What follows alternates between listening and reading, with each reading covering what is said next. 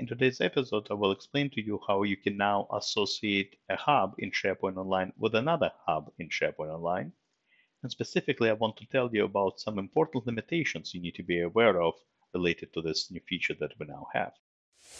You're listening to the SharePoint Maven podcast with Greg Zelfond, bringing you proven practical tips every week on how to correctly set up and adapt to SharePoint and Microsoft 365.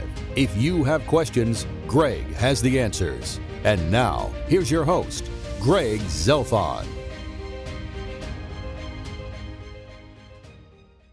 Hello again, this is Greg from SharePoint Maven, and welcome to episode number 94 of the SharePoint Maven podcast. Just a quick reminder first about my SharePoint Maven Online Academy. If you're interested in SharePoint, want to learn more about its wonderful features, as well as some other applications within the Microsoft 365 ecosystem, I offer a number of on-demand courses uh, available in my academy. Just head over to my website, sharepointmaven.com, click on demand, and you will see a list of all the courses I teach, uh, all the topics, the curriculum for each course, as well as additional information about each and every uh, course available. If you become interested in one of them or several of them, um, make sure to enroll in them. And don't forget to use coupon code podcast20. This will allow you to take 20% off each and every course in my academy.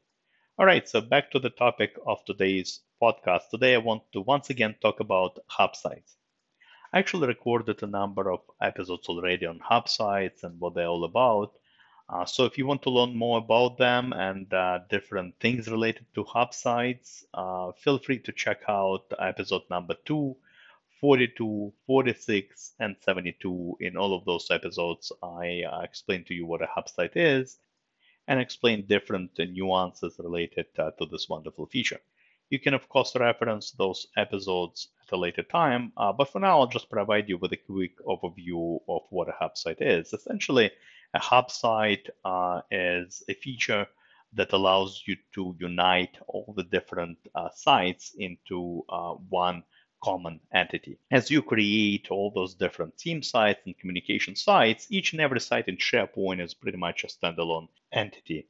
There is really no connection uh, between the sites, all right? Um, uh, if you navigate to one site, there is really no easy way for you to navigate to another site, other than the fact that they all reside in your tenant. There is really no physical connection uh, between the sites. You can delete one site or share it externally uh, or totally mess up a site and nothing will happen to the rest of the sites. Once again, each and every site is an independent entity. So back in 2018, Microsoft released a feature called Hub Site. And essentially what this allows you to do, it allows you to unite various sites into a common entity. All right. So uh, essentially, the way it works, you pick one site uh, and register it as a hub site. All right, so it becomes like a parent, um, you know, site, if you will, and then uh, you just associate all the other sites uh, to that hub. And after you associate a site to the hub, uh, you have to build the navigation on that parent hub, essentially. And this navigation will propagate to uh, all the other sites within the hub as well. So it's going to be consistent. So the primary reason we have a hub uh, is for navigation purposes. All right. Uh, the reason why, uh, in my opinion, hub sites were created uh, were for navigation purposes. This way, you could, uh, you know, maybe navigate to, let's say, HR department um, within your corporate hub, and then uh, within one click navigate back to the parent hub or some other department site. Now, there are a few things that happen when you associate a site to the hub. first of all, uh, you get uh, that navigation from the parent hub. All right, so the navigation is inherited. Uh, that's one thing. The second thing, the theme that you defined uh, at the parent hub uh, propagates all, all, the way down to all the associated sites. And the third thing that happens is that the site that you associate becomes part of the search scope. So what does it mean? It means that let's say you have five sites, five department sites that you connected to the parent hub.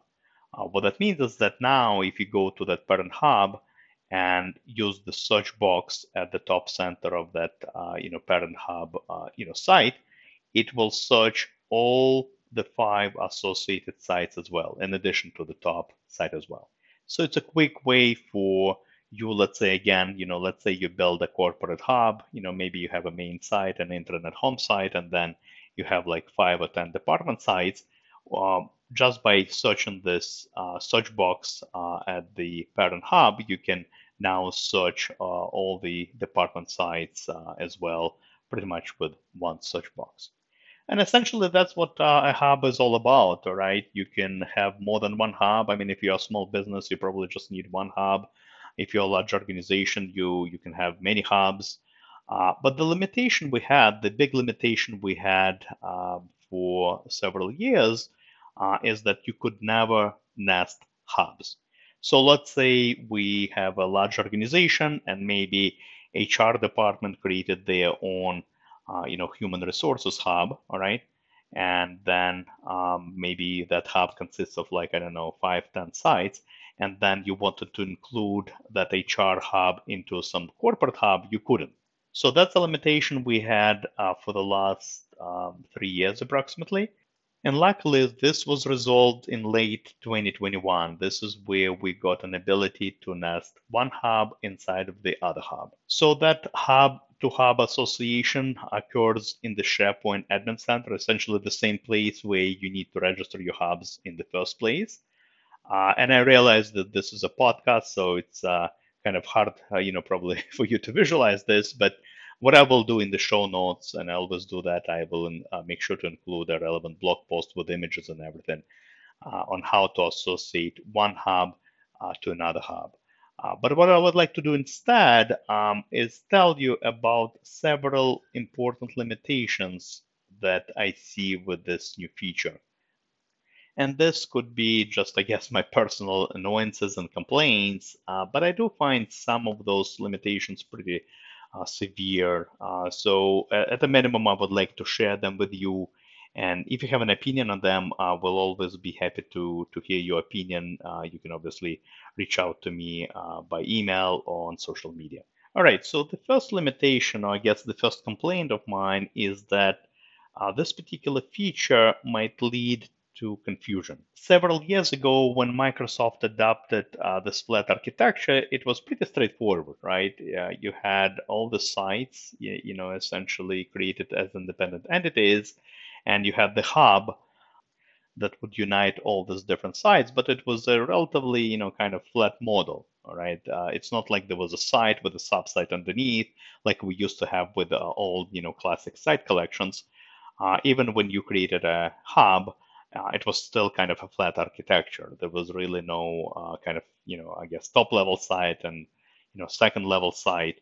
Uh, it's still flat architecture. So it was pretty easy to maintain. Now that we have an ability to nest one hub inside of the other hub, it can get pretty complicated, all right, especially when you have many, many different levels.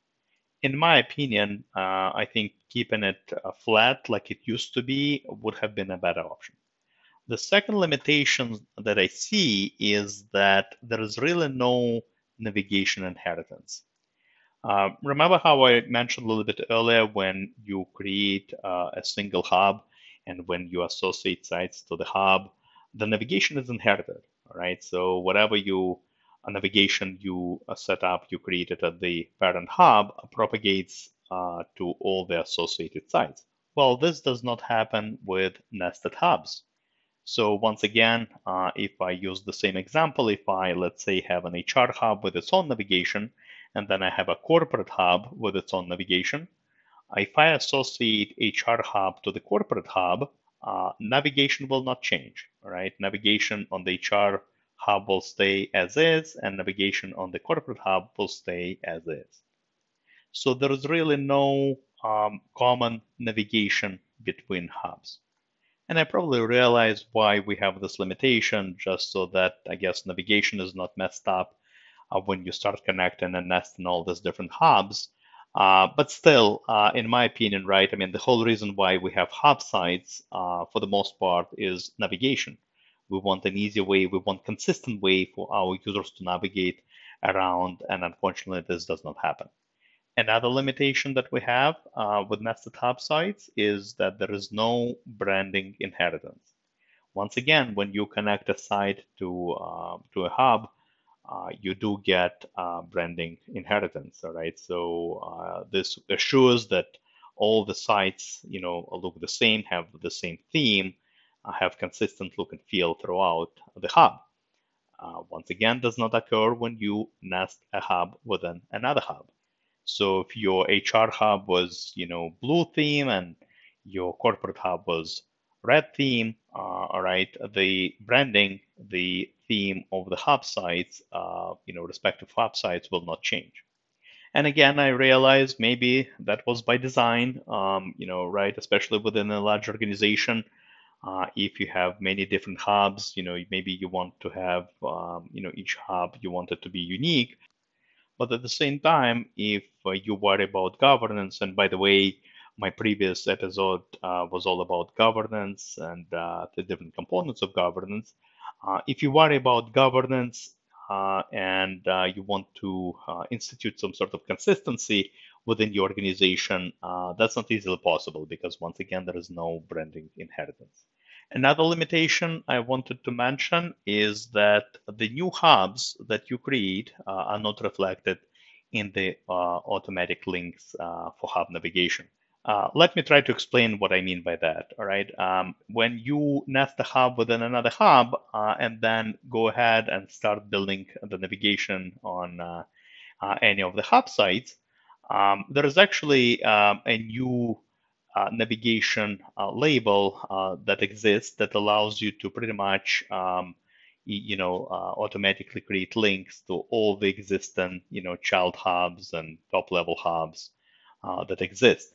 So say you uh, maybe had five uh, different hub sites, maybe each department, um, you know, is a hub site uh, with its own associated sites, and then you connected those five uh, hub sites to a corporate hub, right? So you nested them inside of the corporate hub.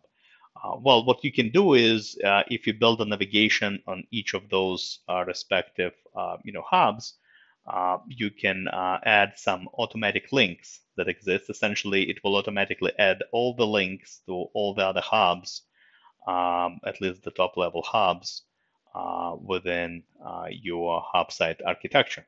So essentially, there will be an easy way uh, for you to navigate um, among all these different hubs. Again, this is not a uh, kind of a common navigation among all hub sites. Uh, it's just a way for you to navigate from one hub uh, site to another. And the limitation that exists is that let's say you now decide to, uh, you know, create another hub site, all right, uh, hub site number six, and then you decide to associate it to that corporate hub. Well, guess what? It's not going to be reflected in that uh, automated kind of links navigation I just mentioned. Uh, hopefully, I didn't confuse you. I know it's probably hard to kind of uh, visualize it um, without seeing it in action. So once again, um, when you're in front of you, the computer, make sure to check out the show notes. Uh, there will be a link to the blog post that will explain, uh, you know, to you uh, and show you, uh, explain this limitation further and show you the uh, the images so you you understand what the limitation is all about. Another limitation that exists is that search only impacts the first three levels. So you can connect, uh, you know, create different levels, many different levels of those hub sites, you know, nest one hub site inside of the other one, inside of the other one, etc. But in order for search to work, it only impacts the first three levels. So if let's say you created, uh, I don't know, um, a hierarchy of uh, hub sites five levels deep, well, it's only going to search the first three, right? Uh, when you go to the top uh, you know, top uh, level hub site, the parent uh, or you know hub site that you have, it will only search the first three levels. It's not going to search the other two. The last limitation I wanted to mention is actually uh, related to the uh, end users, more probably relevant to the end users. Uh, but from the end user standpoint, it's kind of impossible to understand. It's not really clear what they're searching. remember, when we um, you know, before this new feature was released, we just kind of had this flat architecture where we had a hub and then, you know, all the sites associated to that hub. If you went to that top level, you know, hub site and clicked on the search box, and by the way, it would say something like search across sites, uh, essentially that search box will search uh, all the you know sites associated to that hub. Well, guess what? Now, if you go, if you uh, nest, you know, create several levels, uh, all right, of hubs, and go, let's say, and search at the top level hub site, it will also tell you search across sites, but it doesn't really tell you what sites it's searching. All right, it doesn't really tell to the end user uh, whether it's searching, you know, this hub or you know two levels or three levels of hub sites. All right, it's not really really clear to the user what exactly it's searching. Uh, now, uh, when the user does execute the search, all right, when they uh, you know type something, a keyword, and hit enter, uh, it will present them with the search results, and only at that point it will give them just above the search results. Um, it will give them a breadcrumb uh, of their location. So uh, it will essentially tell them what it is that it's searching, right? So if they happen to be uh, maybe on uh, I don't know um, level three, you know, a hub site, it will tell them uh, the exact path uh, of that uh, search result. So this was a summary of uh, all the limitations that I found with this nested hub sites model. Once again, some might not really be, you know, major limitations to you, or might not be too much of a concern, um, you know, to you, which is great. But the bottom line is with nested hub sites, the only thing that is, uh, you know, uh, really impacted is the search. All right. Once again, with nested hub sites, uh, you do not get inherited navigation. All right. Uh, navigation is not inherited. With nested hub sites, you don't get any branding inheritance either. Uh, the only thing that is really inherited, if you will, uh, is the search. All right. The only thing that is impacted when you connect one hub site to another uh, is that search box. That's all it is. All right, so that was all I wanted to mention in this particular episode. Uh, hopefully, you found it useful. Um, as I mentioned previously, I will make sure to include the relevant uh, blog post in the show notes so you can check it out and check out all the images uh, and get more information on the limitations I mentioned. But for now, thank you very much for listening and talk to you next week. Goodbye. You've been listening to the SharePoint Maven podcast with Greg Zelfond. If you enjoyed this episode, please head over to the Apple Podcast app, leave a review, and don't forget to subscribe. Thank you.